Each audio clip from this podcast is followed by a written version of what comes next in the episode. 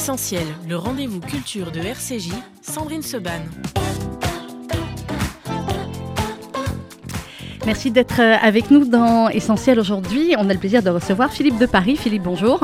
Bonjour Sandrine. Merci d'être avec nous. Ne cherchez pas la vidéo de cette émission. Nous ne filmons pas ce matin exceptionnellement euh, pour des raisons que vous comprendrez, puisque Philippe, vous êtes un ancien opérateur de la BRI et que la BRI, dans l'image souvent du public, ben, c'est vrai qu'on ne vous voit jamais. Vous avez toujours une cagoule Essentiellement, oui. Essentiellement, oui. Ou un tour de cou qu'on monte relativement haut pour euh, bah, dissimuler notre Voilà, visage. donc généralement, on ne voit euh, que les yeux. Là, on aurait pu faire pareil hein, pendant l'émission, euh, filmer et vous laisser avec la, avec la cagoule. On a préféré, j'ai préféré ne pas filmer pour que vous puissiez être, être plus libre et puis voilà, pouvoir parler un peu plus tranquillement, parce qu'entre la cagoule et le masque, ça devait faire un peu Ouais, beaucoup. Voilà, c'est compliqué. Philippe, on va Philippe de Paris, qui n'est évidemment pas votre vrai nom- non plus. On va parler avec vous de BRI, les formes de l'ombre, un polar au cœur de l'anti-gang. Cette émission, qui est une émission culturelle, on reçoit euh, des auteurs, euh, on parle de théâtre, de musique, s'appelle Essentiel parce qu'elle parle de, de culture et que pour nous c'est essentiel. Et je demande toujours à mes invités euh, qu'est-ce qui est essentiel pour eux dans la vie? Si vous deviez répondre à cette question. Qu'est-ce qui est essentiel pour moi dans la vie? La famille. Oui. Je pense que c'est vraiment le, le- le point le plus important. Si on devait le faire chronologiquement, la famille, la santé, le travail, Le groupe le groupe. Le groupe, clairement. Le quand, groupe. On lit, euh, quand on lit votre livre, et on va en parler, euh, ce n'est pas un héros, euh, ce livre, c'est une unité, hein, finalement, qui, euh, qui est l'héroïne, si l'on peut dire, euh, de ce livre. Euh, ils sont six, je crois, Seb, Martial, Jamel, Fabien, Lucas et Samantha. Oui, il y a une femme dedans, et on va en parler, euh, qui font partie donc de cette euh, unité d'intervention de la, de la PJ parisienne. Alors d'abord, on va replacer, pour bien expliquer euh, à nos auditeurs, ce qu'est la BRI, qu'on appelle également l'anti-gang. Tout à fait. Alors, la création de la BRI euh, remonte à presque euh, 60 ans. Mhm. Elle fêtera ses 60 ans en 2024. Donc en 1964, elle a été créée par un commissaire qui s'appelait euh, Monsieur Lemoine. Mhm. Et euh, l'idée à l'époque était de faire une unité euh, capable de lutter contre tous les, les vols à main armée qui euh, avaient vraiment une croissance exponentielle sur les capitales. Il y en avait eu plus de 500 l'année précédente. Et à la différence, euh, à la différence des autres unités, plutôt que de partir euh, du crime, pour aller jusqu'aux auteurs. L'idée était d'anticiper un petit peu, de partir des, des De potentiels auteurs potentiels voilà, auteurs, ouais. pour euh, les interpeller soit en flagrant, soit en flagrant délit, soit euh, tout simplement en amont euh, de, de- de- de l'action. Et euh, donc cette unité a pris euh, le nom également d'Antigang. Elle était Mhm. essentiellement connue sous le, le nom d'Antigang. Elle a évolué au cours des années, notamment après les, les attentats de 72, Oui. où il fallait vraiment une force d'intervention capable de, bah, de, de- de pouvoir... euh, Quand vous parlez des attentats de 72, c'est Munich Tout à fait, ouais, hein, ouais. qu'on connaît Ouais, bien malheureusement Munich, sur cette tout antenne. à fait. Euh, effectivement. Euh, ça a été plus ou moins concomitant avec la création des JPN, qui étaient des cellules dispatchées sur toute, euh, toute la France, qui depuis font partie euh, intégrante du RAID. Mhm. Et euh, la BRI, à l'époque, a donc créé cette brigade anticommando, la BAC, qui donc était chargée de s'occuper de toutes les affaires délicates, notamment les prises d'otages, les, les forcenés, et tout- tous les événements en fait que les, les- les policiers parisiens ne, ne pouvaient pas euh, Les résoudre. policiers classiques, on va dire, ne pouvaient pas résoudre. On est tous des policiers classiques, vous savez, mais c'est surtout après, euh, en fonction de, de, de la formation, du Mhm. matériel euh, qui sont à disposition. Et, et c'est plus facile pour nous d'intervenir que certains, effectivement, policiers de terrain, parce qu'on on n'a pas. C'est une question de formation. Alors, pas seulement, mais vous allez nous l'expliquer aussi. Euh, clairement, donc la BRI, c'est les policiers. Tout à fait. Euh, vous, Philippe de Paris, qu'est-ce qui vous a donné envie de devenir Alors peut-être c'est d'abord l'envie d'être policier ou ça a été tout de suite l'envie d'être dans une unité d'élite? Alors moi, le truc qui me faisait rêver, si, si je puis dire, avant de rentrer dans la police, c'était la BAC. Mais pas Oui. la brigade anticommando, c'était la brigade anticriminalité. J'avais peut-être cette image un peu naïve du, du, du policier qui court après le voleur, mais c'est c'est vraiment, c'était vraiment mon objectif de l'époque. Et euh, quand j'ai eu mon concours, le, mon père m'a offert un bouquin, et c'était Mhm. les mémoires du, du commissaire Broussard. Donc, Très connu ce commissaire voilà, Broussard, qui est mais oui. un illustre euh, commissaire de, de la BRI. Donc effectivement, je l'avais lu, ça me parlait, mais c'était pas mon objectif principal. Je suis rentré rapidement à la BAC euh, parce que ça s'y prêtait bien à l'époque. euh, à l'époque. Et euh, au bout d'un certain temps, j'ai eu envie de, de- de faire autre chose de ma carrière et j'ai rencontré, ça s'est fait plein de rencontres, un collègue qui était à la brigade d'intervention, Mhm. qui travaillait à l'époque avec la brigade anticommando, la BAC. Et c'est vrai que ça, ça fait un petit déclic. Je me suis dit, mais oui, je me souviens de tout ça, ça, ça peut être pas mal. C'est une autre. Euh, une autre carrière finalement. J'ai passé les sélections, j'ai intégré la brigade d'intervention rapidement pour après repartir et je suis revenu. Enfin, bon, j'ai fait un petit périple. Un petit périple. Alors, euh, quand on, Philippe de Paris, quand on rentre dans la police comme ça, est-ce qu'il y avait une vocation chez vous principalement? Il y avait des policiers dans la famille autour de vous ou pas? Je, vous ai dit à hors antenne, s'il y a des questions qui vous gênent, vous me, vous me les passez. Ah non, ça me gêne pas du tout. Non, non, j'ai pas de policiers euh, dans ma famille en tout cas. J'en connaissais dans mon entourage proche. Et. Euh, c'est vrai que même gamin, j'avais, euh, j'ai toujours aimé, je vous disais, cette image un peu euh, naïve peut-être de courir après les voleurs. Quoi qu'il en soit, j'avais pas vraiment de, d'horizon professionnel qui se dessinait et j'étais dans la, dans la recherche. Et euh, la police, finalement, c'était pour moi le, le, moyen d'avoir un métier qui ne soit pas finalement répétitif. Oui. Quelque chose qui me permette de, de faire des, chaque jour, finalement, le policier, il ne sait pas ce qui va se passer. ça, c'est quand même un, Comme un, journaliste. un luxe. Exactement. C'est un luxe et c'est ce qui fait tout le, euh, tout le charme, parfois, et l'attrait du métier, même si, effectivement, pour vous, j'imagine qu'il y a des journées euh, dont on se passerait bien et des journées euh, assez, assez terribles, notamment que vous avez dû vivre ces, ces, dernières années. Alors là, BRI, Les Formes de l'Ombre, un polar au cœur de l'anti-gang. Ensuite, donc, comme je l'ai dit, cette unité avec Seb, Martial, Jamel, Fabien, Lucas et Samantha. c'est un roman, c'est un polar, euh, Philippe de Paris, et en même temps, on imagine bien qu'il y a beaucoup, beaucoup de réel dedans. C'est quoi la part du réel, de la fiction euh, là-dedans? Ah, Écoutez, je ne serais pas capable de vous donner une proportion, mais il y a mm. effectivement beaucoup de, beaucoup de réel. Euh, l'avantage justement de la fiction, c'est de pouvoir laisser aussi bah, beaucoup de, de, me laisser beaucoup de liberté au niveau de l'écriture, laisser libre cours aussi à mon imagination, mm-hmm. et de trop en dire, en en disant suffisamment pour euh, que le lecteur puisse euh, être euh, immergé dans, l'unité. Alors c'est ça qui est absolument effectivement passionnant et extrêmement intéressant pour tous ceux qui s'intéressent à, tout cela, c'est qu'on est au cœur de l'unité, on va suivre euh, plusieurs enquêtes et on va suivre aussi euh, tout ce qui est entraînement, préparation, euh, vocabulaire aussi. vous employez les mots tels que vous les employez, j'imagine, au quotidien avec vos collègues et vous expliquez effectivement à chaque fois. je crois que c'est une des premières fois où, en tout cas en ce qui me concerne, je lis un livre qui est aussi vrai finalement sur cette unité. Vous avez voulu, en fin de compte, j'imagine, avec ce livre aussi raconter ce qui fait votre quotidien en public. Pourquoi vous avez eu envie d'écrire un livre comme celui-là? Alors, c'était pas une envie particulière, c'est parti d'un petit coup de tête, euh, qui c'est enfin, une petite histoire dans ma carrière, et je me suis lancé là-dedans. Et euh, déjà, je voulais pas quelque chose qui soit euh, à la première personne du singulier, mhm. parce que c'est déjà pas ma façon d'être. Et je voulais que ça parle vraiment du groupe voyez-vous, du groupe. Et euh, j'ai fait les, les, personnages en fonction des différents types de caractères qu'on retrouve dans l'unité. Oui. Parce que je voulais que tout le monde s'y retrouve finalement. Et tout le monde s'y retrouve. Globalement, oui. Globalement, oui, c'est ce qui, ce qui revient et, et, ça me flatte et je suis vraiment content de, surtout de cette partie. Alors vous expliquez dès le début, Philippe de Paris, que euh, en fait l'unité euh, comprend six groupes au total. Il y a les 50, les 70, les 80, les 90, les 100. Là, on va suivre le groupe des, euh, des 80. c'est fait comment en fait ces noms? C'est pas suivant les années? Absolument pas. non, non, non. Là, là, j'ai, là pour le coup, c'est de la fiction. quoi qu'il en soit, ça s'en rapproche beaucoup.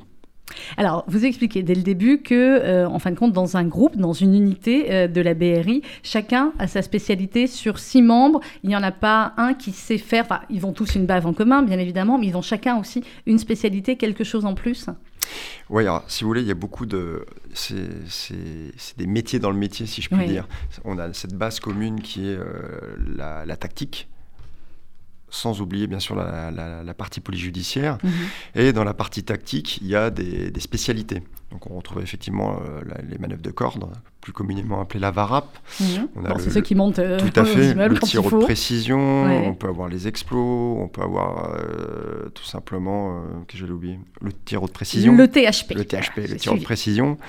Et ces spécialités, elles sont faites en fonction des, bah, des capacités, des envies des, des opérateurs, tout en sachant qu'on a tous la même base commune, c'est-à-dire mhm. qu'on est tous capables de faire ces spécialités, mais on choisit d'en pousser certaines euh, un peu plus. Un peu plus, mhm. et c'est ce qui fait finalement euh, la, force d'un groupe, c'est cette somme des performances individuelles qui à la fin euh, nous rend le, plus opérationnel possible. Mhm. Tout à fait. Vous étiez dans quoi vous, la spécialité?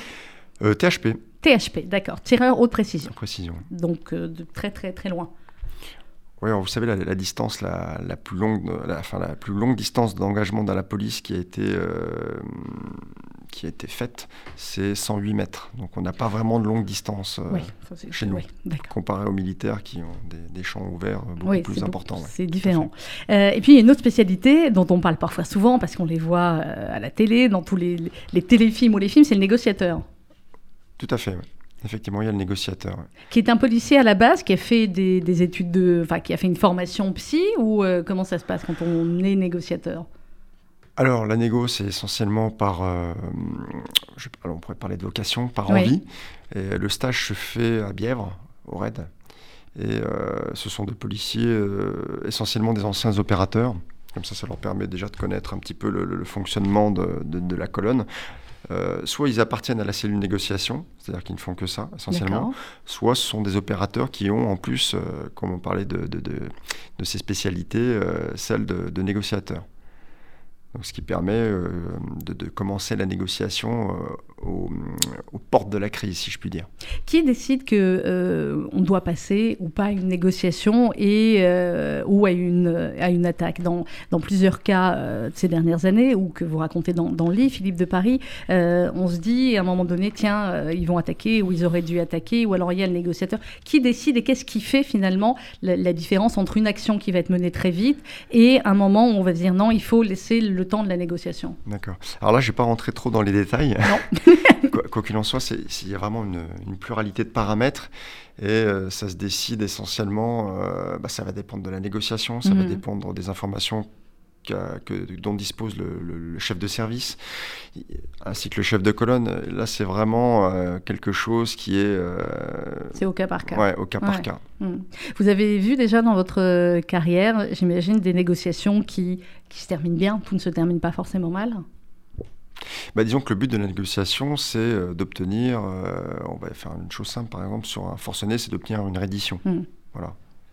La reddition, ça permet bah, de préserver l'intégrité physique de la colonne et euh, également de l'individu interpellé. Alors on va marquer une petite pause musicale et on va se retrouver, euh, Philippe de Paris, juste après. Et on va continuer à parler avec vous de BRI, Les Formes de l'ombre, un polar au cœur de l'anti-gang. C'est aux éditions Mareuil. Et il sera avec nous tout à l'heure à l'espace Rachi pour les deux concerts. Évidemment, les deux concerts sont absolument complets. Euh, regardez bien sur Facebook ou alors vous avez dû recevoir un mail si vous avez la chance d'avoir vos places. Les nouveaux euh, horaires pour les deux concerts de Patrick Borel. Premier concert tout à l'heure à 17h. Vous pouvez Ouverture des portes se fera à partir de 16h. Deuxième concert à 19h30, très précise. Ouverture des portes à partir de 18h50. À la santé des gens que j'aime, c'est le nouveau Patrick Bruel. C'est l'odeur du pain chaud, c'est mon père à côté, c'est mon premier vélo quand il me l'a donné. C'est ma mère attendrie qui joue son plus beau rôle à 4h30 à la porte de l'école. C'est Fredo qui m'appelle pour jouer au ballon, traîner dans les ruelles ou piquer des bonbons. Quand tous ces souvenirs se ramènent dans ma tête, ils font battre mon cœur de douceur et de fête. À la santé des gens que j'aime, à leur bonheur,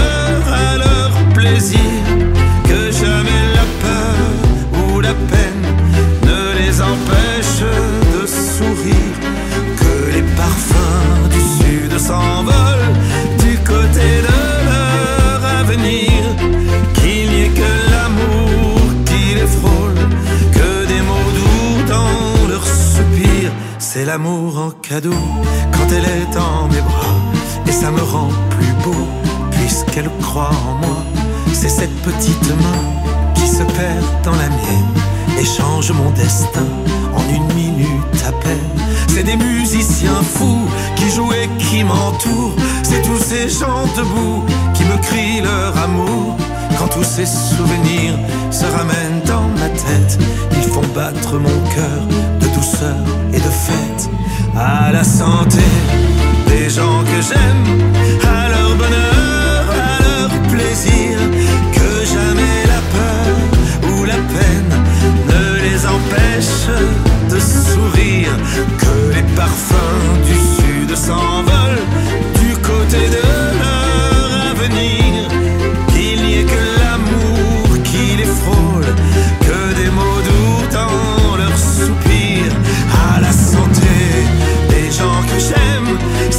so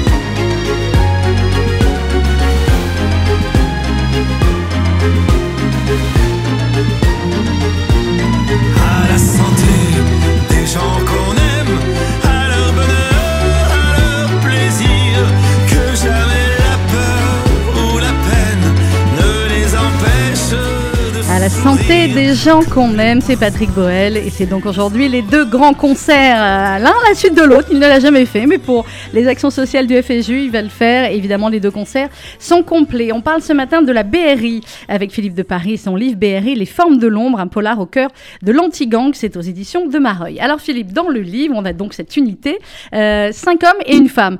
Il y a de plus en plus de femmes à la BRI, au, au RAID, ou euh, est-ce qu'elles sont encore, j'imagine, quand même en sous-effectif est-ce que les années faisant, on en a de plus en plus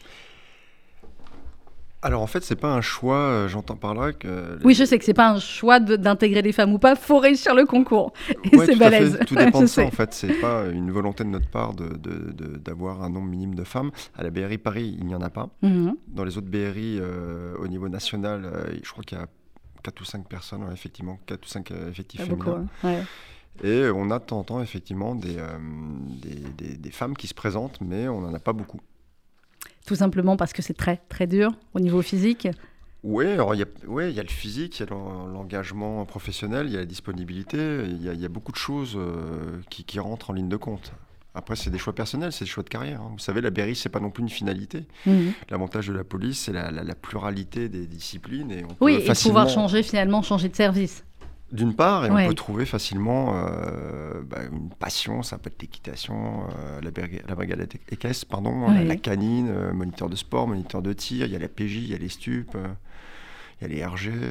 Oui, il y, a de quoi, oui, il y a, vraiment de quoi, faire. Il y a plusieurs métiers dans le métier. Mm. C'est ça qui est intéressant. Alors, brigade canine, euh, on en parle, en tout cas, on parle du chien, euh, d'un chien, hein, clairement dès les, quasiment les, premières pages du livre. Euh, il est très, très utile, ce chien. On va pas dire ce qu'il va faire, mais enfin, quand même, à un moment donné où, entre le, pour une arrestation, entre le, les tirs de taser et le reste, c'est un peu confus, le chien est utile. Ah, complètement. Mm. Il a vraiment un rôle déterminant dans, dans les interventions parce qu'il c'est un moyen entre guillemets intermédiaire entre euh, bah, le taser, si je puis dire, et, mhm. euh, euh, bah, l'engagement à l'arme à feu. Alors, ce qu'on remarque dans le livre, Philippe de Paris, et c'est vrai que bah, c'est le cas de ce que nous disent tous ceux qu'on a l'habitude de recevoir, aussi bien du, du RAID que, que, de la BRI, c'est l'importance de la cohésion du groupe. ce ne sont pas un individu plus un individu, c'est un groupe et c'est la force de cohésion et de mental de ce groupe qui fait la différence? Tout à fait. Hmm. C'est la somme des perfs individuels qui permettent au groupe d'avancer. Parce que là, on a beaucoup parlé d'intervention, mais euh, une des missions euh, principales également, c'est cette double casquette de la, de la BRI, c'est la police judiciaire. Oui. Donc la police judiciaire, ça demande beaucoup de temps, beaucoup d'investissement. Et euh, ce qui amène les, opérateurs, enfin du moins les, collègues de la BRI, à être tout le temps ensemble sur les dispos, sur les filatures. Et forcément, on a besoin d'avoir un fort sentiment déjà d'appartenance à l'unité, en plus mhm. au groupe. Et c'est toutes ces performances euh, bah, à droite à gauche individuelles qui permettent à, au service, à l'unité et au groupe de réussir. De réussir. Alors, euh, on parle beaucoup aussi dans le livre, à travers ces six personnages qu'on suit, qui sont tous extrêmement attachants, chacun à leur manière. On parle beaucoup de leur vie privée aussi, de leur vie de famille. Euh, certains ont une vie plutôt stable, d'autres sont, euh, on va dire, à la recherche de l'âme sœur.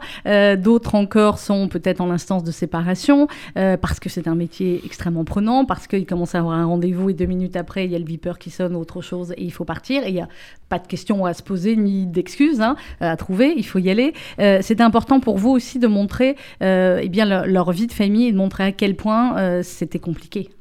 Bah, moi, je pensais que c'était important d'en parler parce qu'on montre souvent l'aspect police, intervention, mais au-delà de ça, on, bah, a tous une vie de famille. Mmh. On a tous une vie de famille et pour intégrer, pour pouvoir avoir une je vais pas dire une carrière sereine dans ce type d'unité, il faut vraiment avoir un, socle familial assez, euh, assez fort dans le sens où ben, lorsque vous êtes marié, l'autre pallie souvent aux absences et aux différents décalages euh, que, qu'on, peut vivre en fonction des, euh, des missions, parce qu'on est dans une thématique, notamment je parle de la police judiciaire, où on s'adapte aux gens qu'on doit suivre mmh. et pas l'inverse. Donc on est toujours tributaire du, mode de, fonctionnement, du mode de vie des, personnes sur lesquelles on travaille. Donc si on n'a pas euh, cet aspect familial euh, derrière qui nous permette finalement de travailler un peu plus sereinement, c'est relativement compliqué, oui. Est-ce que la famille, c'est forcément ce que vous faites? Parce que je prends l'exemple d'un des personnages euh, qui a deux adolescents, plutôt, enfin voilà, assez grands, une femme, et sa femme et, et les ados. Il dit qu'il a commencé à en parler aux ados quand ils étaient un petit peu plus grands, mais le reste de la famille ne sait pas forcément ce qu'il fait. Généralement dans le cocon familial, enfin dans le, le plus petit cocon familial, oui, mais, l'extension, oui. Je, je, vois pas pourquoi. Non, enfin, Là, je suis parti sur quelque chose d'assez précis, effectivement, dans le livre, mais globalement, la famille entière est plus ou moins au courant. Enfin, mm. c'est difficile de cacher aux gens. Euh, vous voyez ce que. Oui, je vois très bien, au milieu d'un repas de famille, je dois partir. Et oui, oui, d'expliquer euh, pourquoi. Euh, alors, il y a tout ce qui concerne l'entraînement, les différents entraînements, qui sont très bien détaillés dans le livre, Philippe. Et c'est vrai qu'il y a un moment donné, le, quasiment au début dans la, dans, du livre, il y a cette fausse attaque terroriste, plus vraie que nature et elle doit être aussi vraie que nature. C'est ça? Pour que bah, vous puissiez donner le meilleur de vous-même quand malheureusement cela arrivera en vrai. Tout à fait. Ceci dit, ça reste qu'un exercice. Vous, savez, sur cette, euh, cette partie qu'on appelle euh, bah, l'engagement, le tir de combat, euh, c'est très difficile à reproduire en, réalité, notamment à l'entraînement, parce qu'il y a tellement de paramètres, il y a tellement de, choses qui rentrent en ligne de compte, qu'on essaye de s'en rapprocher le plus, mais on ne sera jamais réellement dans les mêmes conditions. Donc c'est quand même important pour nous de travailler ce type d'intervention, notamment pour voir comment ça fonctionne et arriver à se caler avec les autres unités. Mmh notamment les primo-intervenants, et euh, ça peut être les pompiers, les médecins. Et euh, ces, exercices sont très importants à ce niveau-là. Quand vous dites les, primo-intervenants, c'est les gens qui interviennent en premier, effectivement, suite à un attentat ou un accident ou autre. Et euh, malheureusement, ces dernières années, en France, on a connu, et on connaît toujours une vague d'attentats terroristes islamistes qui fait que les primo-intervenants peuvent être très diversifiés et que ça peut aussi, ça a été monsieur et madame tout le monde. Tout à fait. Après, on retrouve essentiellement dans les primo-intervenants bah, les, civils qui sont les, premières victimes, et qui réagissent souvent euh, avec courage. Euh, en second rideau, on a les policiers de terrain qui sont pour nous nos primo-intervenants mhm. et qui font également un travail fantastique parce qu'ils arrivent sur des situations euh, qui qu'ils doivent gérer avec les moyens du bord, les informations qui leur sont données sur place, et c'est très très compliqué parce qu'ils doivent prendre des réactions relativement euh, à l'instant T et s'adapter à la menace. Est-ce qu'on arrive toujours à réagir comme il faut à l'instant T? Est-ce qu'on a été tellement entraîné que quand l'instant T arrive, on a la réaction euh, qu'on a eue à l'entraînement et celle qu'il faut avoir? Ou est-ce que parfois il y a des impondérables? Il y a des impondérables, des impondérables pardon, mmh. bien sûr. Vous savez, vous pouvez vous entraîner euh, autant que vous voulez. Le jour J, s'il y a un paramètre qui ne fonctionne pas, et c'est ça qui est souvent difficile, parfois, j'ai l'impression, pour les, euh, les citoyens d'assimiler. Mhm. On a beau s'entraîner, c'est pas pour ça qu'on va arriver à retranscrire exactement ce qu'on fait à l'entraînement. Parce qu'il y a d'autres paramètres qui viennent se greffer, et puis euh, notre propre, enfin, notre propre ressenti, hein, c'est parfois compliqué. Lorsque vous arrivez sur une scène qui est violente, mhm. Euh, bah déjà, il faut arriver à s'autoréguler soi-même. Euh, il faut mettre plein de paramètres euh, en place, qu'on a travaillé ou qu'on n'a pas travaillé. Hein. quoi qu'il en soit, il faut s'adapter. Et dans cette adaptation, il y a tout ce qui a été travaillé à l'entraînement qui essaye, enfin qui ressurgit et qui se met en place. Mais la plupart du temps, on essaye quand même de, bah, s'adapter à la situation. Hmm. Il faut de grosses facultés d'adaptation. La peur, elle existe à l'instant T ou elle ne doit pas exister? Ou alors c'est un moteur et c'est normal qu'elle existe? Elle est omniprésente, oui. Mm. Après, c'est. Plus le, plus le, policier est expérimenté, plus le, le cuir s'épaissit, comme dirait un collègue. Mm. Donc on arrive plus ou moins facilement à gérer certaines situations, avec l'expérience, bien sûr. Mais parfois, les situations sont difficiles. Ouais. Dans, cette fausse euh, attaque sur laquelle le groupe euh, s'entraîne, euh, vous écrivez Chacun connaît son rôle, mais ignore celui des autres, ce qui donne plus de réalisme à l'exercice. Forcément, puisque à l'instant T, vous ne savez pas ce que vont faire les, les, terroristes. Donc, dans les entraînements, enfin dans ces simulations, là, en fait, vous ne savez rien, ou presque. On ne sait rien. Mm. rien. En fait, si vous voulez, pour, sans dévoiler euh, certains secrets, hein, les on, fait les choses chronologiquement. Les primo-intervenants arrivent, ils donnent un maximum d'informations. Mm-hmm. En parallèle, il y a les services de d'urgence, euh, bah, les pompiers, euh, le SAMU qui vont se mettre également en, place. Et nous, on évolue en fonction des, des informations qui nous sont diffusées, puisqu'on est rarement les primo-intervenants. Oui, il y a peu de chance. Comprenez bien. Donc on, se base par rapport aux informations qui nous sont données par, euh, par ces personnes et ces, ces informations, elles sont euh, elles sont extrêmement importantes et c'est ce qui finalement nous, facilite les choses. Parce qu'on arrive déjà avec un maximum d'informations et on peut s'adapter en fonction de la menace. Dans cette simulation, à un moment donné, il y a des, il y a des blessés et vous écrivez, ils font de leur mieux en utilisant des garots toniqués et des pansements compressifs israéliens. On parlait de Munich tout à l'heure. on parle souvent, évidemment, sur cette antenne des, des unités d'élite aussi israéliennes. Est-ce que vous avez des, des contacts avec les unités d'autres pays, en Israël notamment, euh, ou pas? Ou est-ce que chaque unité d'élite dans les pays travaille euh, sans lien forcément avec les autres non, il y a beaucoup d'échanges, notamment après des événements majeurs, comme on a pu le connaître en 2015. Mhm. On, a, on, a, reçu la visite de beaucoup de, de, de, collègues euh, d'autres groupes d'intervention qui sont venus bah, faire des échanges au niveau de nos process et voir comment on avait vécu les choses de l'intérieur. Donc les, échanges sont, sont, très importants. Sont constants. 2015, justement, Philippe de Paris, vous étiez en poste? J'étais en poste, mais je n'étais pas à la BRI. À l'époque, j'étais à la brigade d'intervention, qui faisait donc partie, comme je vous l'ai dit précédemment, de la brigade anticommando. C'était l'autre bras armé, si je puis dire, de la, de la BRI au niveau de l'intervention, mhm. uniquement au niveau de l'intervention. Vous êtes intervenu sur certains attentats en 2015 J'ai fait les événements de 2015 avec, euh, avec tous mes camarades de la brigade d'intervention de la BRI. Qu'est-ce que vous pouvez m'en dire? Bah, vous savez, l'hypercachère, ça a été euh, jugé euh, cette année. Le, Bataclan. Euh, ça sera jugé à la rentrée. à la rentrée, donc je vais rester assez, assez évasif là-dessus. Mmh. Sur la manière dont vous, vous l'avez vécu bah, C'était quelque chose d'exceptionnel qu'on n'avait jamais vécu. Moi, je, dans, ma carrière de, policier, je rentré, je vais pas dire que j'étais pas rentré pour ça, mais c'était pas un paramètre que j'avais envisagé à, mon époque. Et bah, la police s'est adaptée, les, policiers se sont adaptés, et, finalement, on s'en est bien sorti. Hmm. Est-ce qu'on se rend compte de l'événement qu'on vit quand on le vit ou est-ce qu'on s'en rend compte après Que ce soit pour Charlie Hebdo, l'hypercachère dont vous veniez de parler et dont vous nous avez dit que vous étiez, ou le Bataclan, enfin les attentats. On dit le Bataclan, mais c'est vrai qu'il faut parler des attentats de, de ce soir-là parce qu'il y a eu le Stade de France, parce qu'il y a eu les terrasses des cafés, etc. Est-ce que quand on est dans l'action, il y a un moment donné où on se dit euh, Mon Dieu, mais qu'est-ce qu'on est en train de vivre? Ou alors, non, vous êtes dans l'action et après, vous réaliserez ce que vous avez vécu alors là, je parle en mon nom. Pour ma part, je me suis bien rendu compte de là où j'étais euh, et, la prise de conscience, elle a été immédiate. Mhm. L'ampleur des événements était immédiate. Et l'hypercachère, c'était immédiat oui, c'était immédiat, d'autant plus que ça avait commencé quelques jours euh, auparavant, vous voyez, avec la, la, avec la, traque qui nous avait euh, amené à, pas mal bouger. Donc euh, quand on arrivait sur l'hypercachère, on n'était déjà pas parti là-dessus. Euh, c'était assez exceptionnel parce qu'on arrivait en, en colonne, euh, enfin, en file de voiture mmh. sur le périphérique. On a, on a tout lâché sur le périphérique pour monter sur cette, sur cette rampe d'accès à, à, la porte de Vincennes. Et puis les choses se sont mises en place. Euh, il y a un moment donné, effectivement, dans le livre où il y a une action comme ça. Alors, c'est pas la même hein, que, que euh, l'hypercachère, mais où la, brigade va poursuivre des, terroristes en moto, et ça se passe aussi dans le coin de, euh, dans le coin de Vincennes. Donc, on, voit très bien qu'il y, a des, des similitudes. dans le livre, Philippe de Paris, il y a aussi une, une traque particulière qui est là et plus, on va dire, plus classique, entre guillemets, autour de, j'ai plus le nom, c'est Nikolai, c'est ça? C'est ça. Ouais. là, c'est des traques plus classiques, mais qui qui font aussi partie du travail et du job de la BRI. Complètement, là, on est dans l'anti-gang.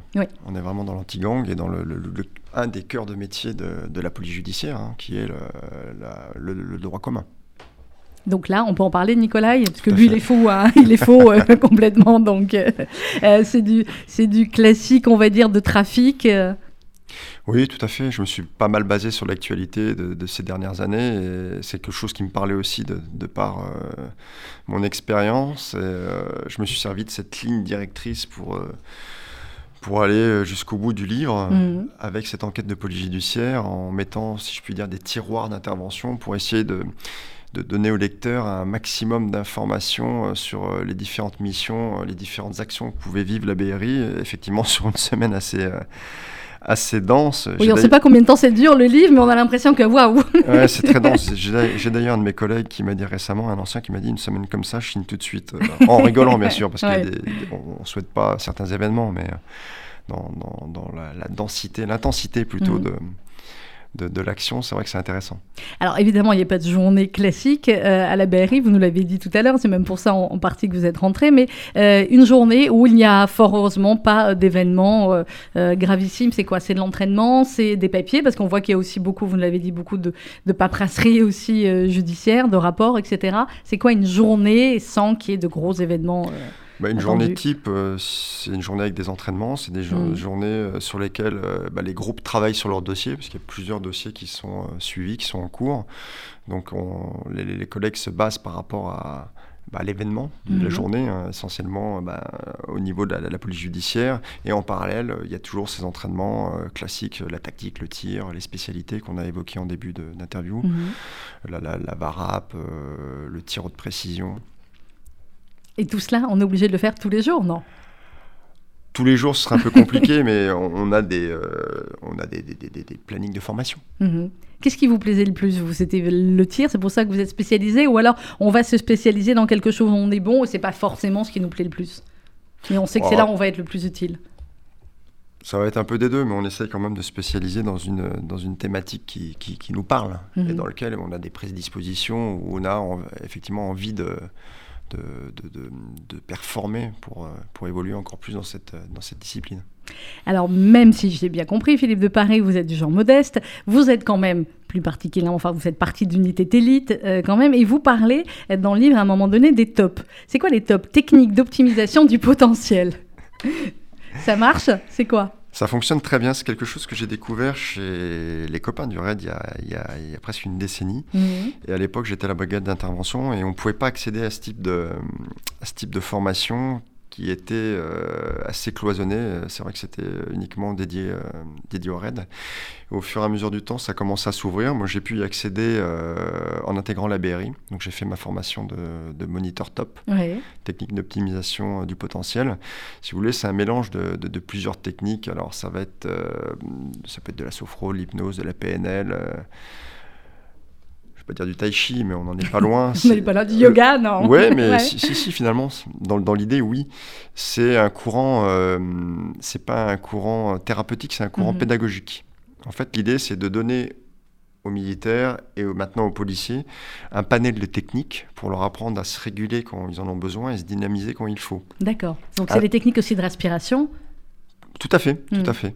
La, respiration maîtrisée pour se dynamiser, pour se détendre, pour arriver euh, dans le niveau finalement optimal euh, dont on a besoin sur une intervention. Hmm. Ça veut dire euh, le potentiel aussi, c'est quelque chose auquel on fait attention. Vous parlez des entraînements, mais c'est aussi manger correctement, bien dormir. J'imagine c'est tout un, un état d'esprit de très très grand sportif. Quelque part, oui, on s'y retrouve, puisqu'on on a beaucoup de, ces techniques qui sont utilisées pour la préparation mentale, mhm. comme vous l'évoquiez, euh, pour la, préparation euh, physique, alimentaire euh, et même la, gestion du sommeil. tout cela est enseigné dans, les tops, puisqu'on parle beaucoup des des, cycles du sommeil, on essaye de, de, parler également de la motivation. En fait, c'est quelque chose, c'est un package très complet, et à mon sens, qui est très efficient pour les policiers. Ah, ça fonctionne très bien. Quand vous parlez du, sommeil, quand on rentre d'une intervention comme, euh, comme celle de l'hypercachère ou le Bataclan, vous étiez également? Oui. Oui. Comment on dort? Est-ce qu'on dort? Alors, est-ce qu'on dort? Euh, Je ne pourrais pas me permettre de parler au nom de tous. Personnellement, j'ai jamais eu de problème à ce niveau-là. Euh, j'ai jamais eu de problème, même dans ma vie, pour m'endormir. Il euh, faut bien faire le distinguo entre s'endormir et ne mm. pas y penser. Oui. C'est bien différent. Euh, non, moi je me couche sereinement, je dors très bien, j'ai pas de soucis à ce niveau-là.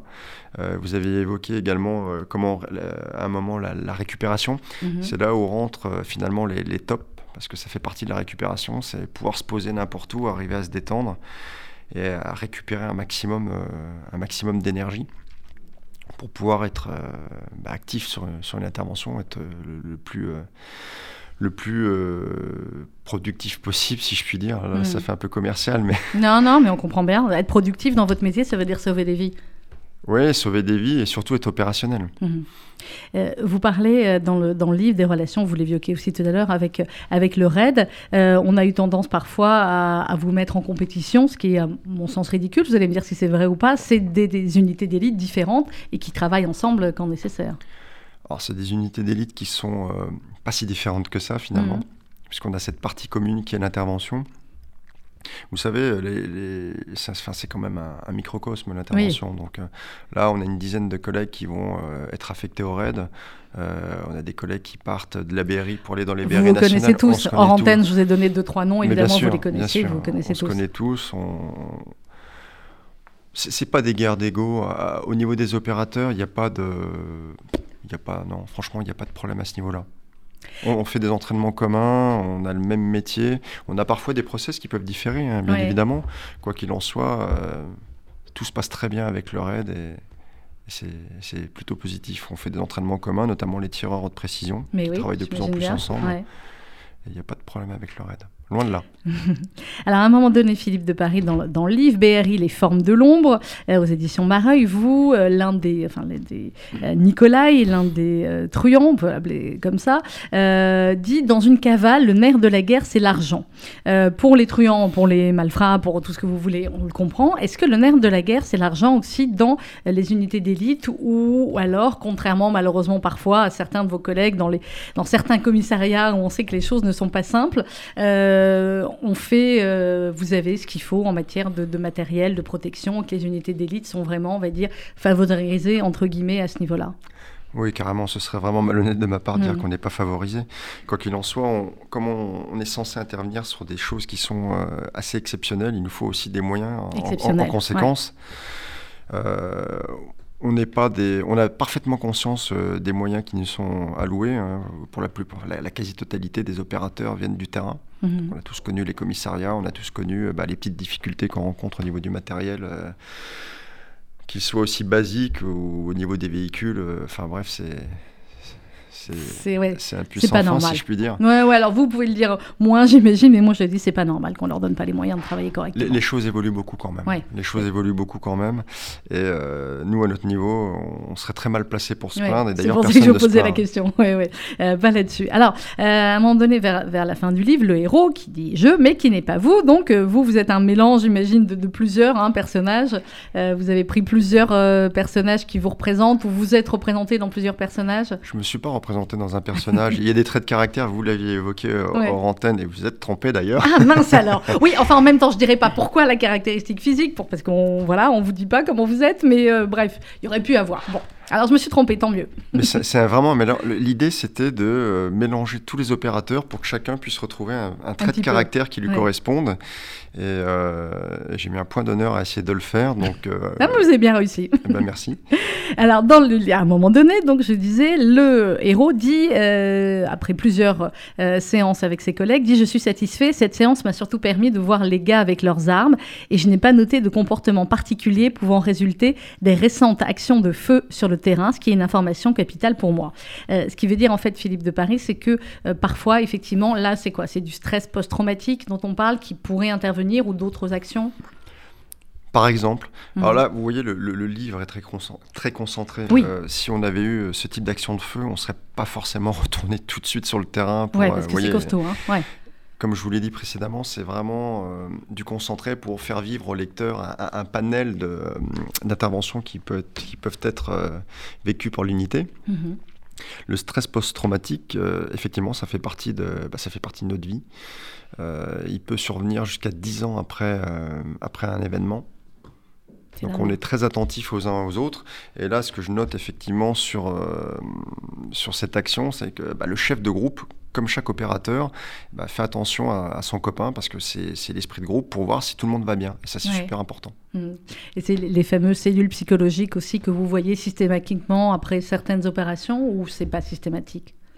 Alors, elles sont systématiquement euh, proposées. Mhm. Euh, le libre choix est laissé à l'opérateur euh, d'y aller ou de ne pas y aller. Globalement, tout le monde y va. Mhm. Tout le monde y va parce que bah, c'est. Moi, là, j'ai parlé en mon nom. Euh, moi, j'y suis allé parce que je pensais que c'était une bonne chose. Parce qu'il y a l'état dans lequel je pense me trouver, mais finalement, il y a peut-être l'état dans lequel euh, je ne suis pas capable euh, de m'éva- de m'évaluer. Et c'est bien d'avoir un avis extérieur. Et ça m'a aussi permis de pouvoir avoir des, des informations, des axes de, de, de communication avec, euh, avec mes proches aussi. Oui. Ça vous a aidé à mieux communiquer avec eux, pouvoir dire les choses Alors, à mieux dire les choses sur des événements. Oui. C'est essentiellement ça. Vous parlez de l'hypercachère. L'hypercachère, c'est un événement qui était euh, médiatisé. Mhm. Tout le monde l'a vu à la télé. C'était des images assez fortes, assez violentes. Quand vous êtes dedans, bah, vous ne pensez pas forcément à ce que va ressentir euh, votre cocon familial à l'extérieur. Mhm. Après, il faut en parler. Donc, euh, moi, je trouvais ça sympathique d'avoir des, des petits tuyaux, des, des petites euh, informations pour pouvoir euh, m'aider à évoquer certaines choses avec les membres de ma famille. Comment est-ce qu'on déconnecte de la BRI Je vous demande pas si aujourd'hui vous êtes toujours en action ou pas, Philippe de Paris, mais est-ce que quand il y a des vacances, vous avez le droit à des vacances, j'imagine? Truc de fou. Comment est-ce qu'on déconnecte complètement? Ou Ah, est-ce qu'on ne déconnecte jamais complètement? Décrocher, ça c'est un des points, les, je pense, les, les plus importants finalement dans notre profession. Et pour moi, ça a, été, ça a toujours été un des points les, les, les plus durs, Mhm. d'arriver à déconnecter du truc. J'ai des collègues qui arrivent vraiment facilement. Ils partent en vacances, ils, ils coupent tout coupent et tout. ils se focalisent Ouais. sur, euh, bah, sur leur- leur- leur- leurs vacances. Avec le temps, j'y arrive mieux. Mhm. J'arrive beaucoup mieux à déconnecter, mais c'est vrai qu'au début, ça a été euh, compliqué. Et finalement, je pense que c'est un des secrets de la, la longévité des opérateurs dans ce type d'unité. Arriver à, à s'accorder des, des plages de, de décompression où on part, on oublie tout, bah voilà, ça bip, ben, c'est pas de bol, Ça je suis bip, pas là, ouais. et c'est les autres, et c'est bien pour les autres, et c'est comme ça. Mais est-ce qu'il y a euh, toujours quand ça bip cette adrénaline finalement de se dire qu'est-ce que c'est, qu'est-ce qui se passe, où je vais, etc. L'adrénaline elle est toujours la même? Ah bah complètement. Alors, je sais pas si on peut parler d'adrénaline, mais quand vous avez une grosse intervention et, et que c'est une belle intervention, euh, vous avez forcément envie d'y être, Mhm. forcément, puisque quand vous rentrez dans ce type d'unité, c'est c'est également par euh, envie de faire des interventions, mais on peut pas être partout. Il faut l'accepter et, et bah, et parfois euh, on les vit, euh, Mhm. on les vit de loin. Et parfois on aurait préféré ne pas les vivre. Oui, aussi, après, euh, bah, ça fait partie du métier. Si on choisit. Quand, quand vous rentrez dans ce type d'unité, il ne faut pas rentrer pour le meilleur. On sait qu'il y a le pire, et le pire, Mhm. bah, malheureusement, ça fait partie, euh, ça fait partie des, des mauvaises choses, euh, si je puis dire, qu'on peut rencontrer dans ce type d'unité. Et il faut les assumer.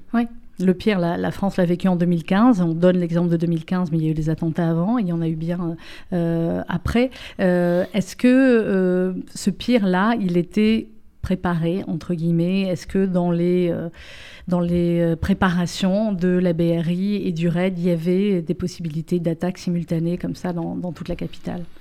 Bah, tout est toujours envisagé. Après, euh, il y a- vous parlez de logistique, c'est quelque chose qui, est, qui est compliqué à mettre en place au niveau de la logistique, hein, à, à ce niveau-là. Et euh, finalement, ça s'est bien goupillé. hein. Les- les- la- à l'époque, c'était la, la, la FIPEN, la Force d'intervention de la police nationale, qui a été mise en place avec euh, bah, le- le RAID, la BRI sur Paris. Et ça a très bien fonctionné. Mhm. Et vous avez conscience que quand vous dites que ça a très bien fonctionné, nos auditeurs peuvent se dire comment est-ce qu'ils peuvent dire que ça a très bien fonctionné Ça a très bien fonctionné parce que vous avez réussi à être partout et à faire ce qu'il fallait. Bah, c'est dans l'ensemble. C'est dans l'ensemble.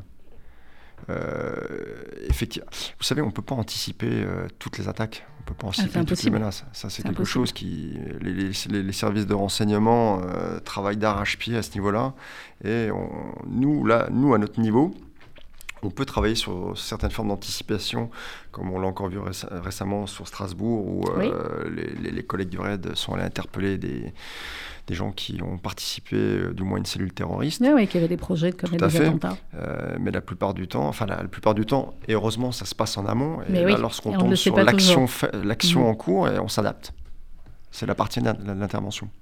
Euh, la préface est de Georges Salinas, qu'on avait eu le plaisir de recevoir euh, ici, et son épouse également, qui avait sorti un livre également avec l'épouse de, euh, de Jean-Michel euh, Fauvergue. Il dit que cette histoire lui a rappelé son parcours, un chemin périlleux où l'humanité, policier comme Mafra, prend toute sa place. Un premier roman savoureux au sommet des moments forts et d'autres plus délicats. Il a bien raison. Est-ce que j'imagine, parce qu'à un moment donné, vous faites une petite allusion à son livre aussi, Ouais. Le chat d'Oran. Quand on est dirigé par des, par des messieurs comme Georges Salinas, qu'on avait reçu aussi, et puis voilà, on voit l'envergure. hein. Euh, c'est, j'imagine, à chaque fois des, des gens pour qui on a du respect, de l'admiration, et c'est ce qui fait une cohésion de groupe aussi, une envie de, de travailler pour euh, des personnes comme ça. Bien sûr, à ce niveau-là, vous savez, c'est une autorité, euh, c'est pas une autorité statutaire, on sait très bien Mhm. quel est leur rôle, c'est une autorité naturelle. Euh, les, les patrons de la euh, ont une certaine forme de légitimité. Et ils gèrent un groupe qui est une belle unité, et ils Mhm. en ont pleinement conscience, et les opérateurs sont pleinement dévoués à leur patron et essentiellement au- Mm. au groupe.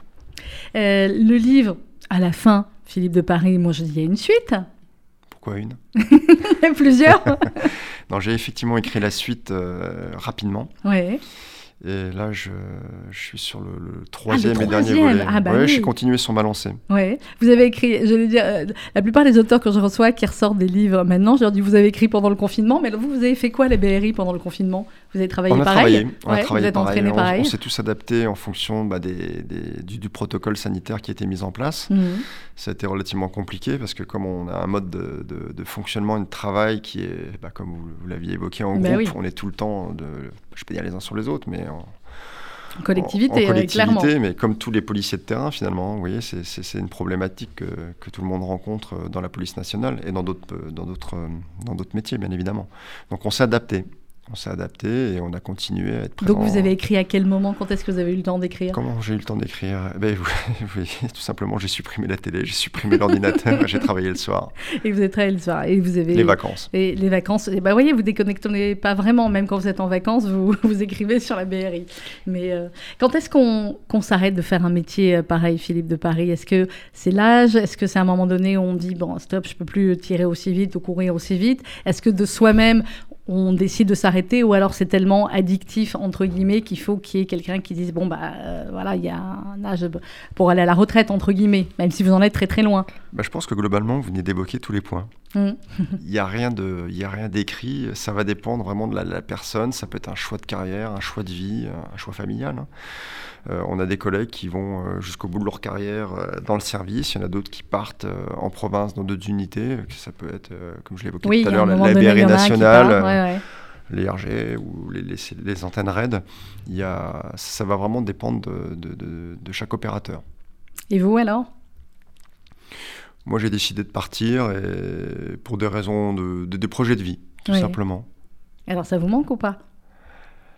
Ah, ça manque toujours un petit peu, quoi qu'il en soit. euh, J'étais quand même plus, plus proche de la fin que du début. euh, 47 ans, c'est bien. J'avais envie de faire autre chose. Et... Ouais, c'est... Je suis très content de ma carrière. euh, Elle est ce qu'elle est, mais voilà, j'ai eu l'occasion de- d'intégrer cette belle unité. C'était, euh, c'était un but et je suis content de l'avoir, euh, l'avoir atteint. Eh ben, vous pouvez. 47 ans, c'est très jeune, Philippe de Paris, je vous, Vous le me confirme. flattez- vous me avez- flattez. Non, je vous flatte pas, j'ai 47 aussi. c'est uniquement pour ça. Merci beaucoup d'être venu euh, nous voir. On se retrouve pour le deuxième alors, pour Eh le ben, deuxième écoutez, avec tome. plaisir. Euh, vous préfériez être en intervention ou une heure de- de- d'interview? Ça y est, c'était plus facile. C'est Oui, au début, fait. quand vous m'avez dit il y a une heure, j'ai senti que voilà. Vous voyez, finalement, on est arrivé. C'est bien passé. Voilà, merci beaucoup. Philippe Merci de Paris, BRI, Les formes de l'ombre, c'est évidemment aux éditions Mareuil. Euh,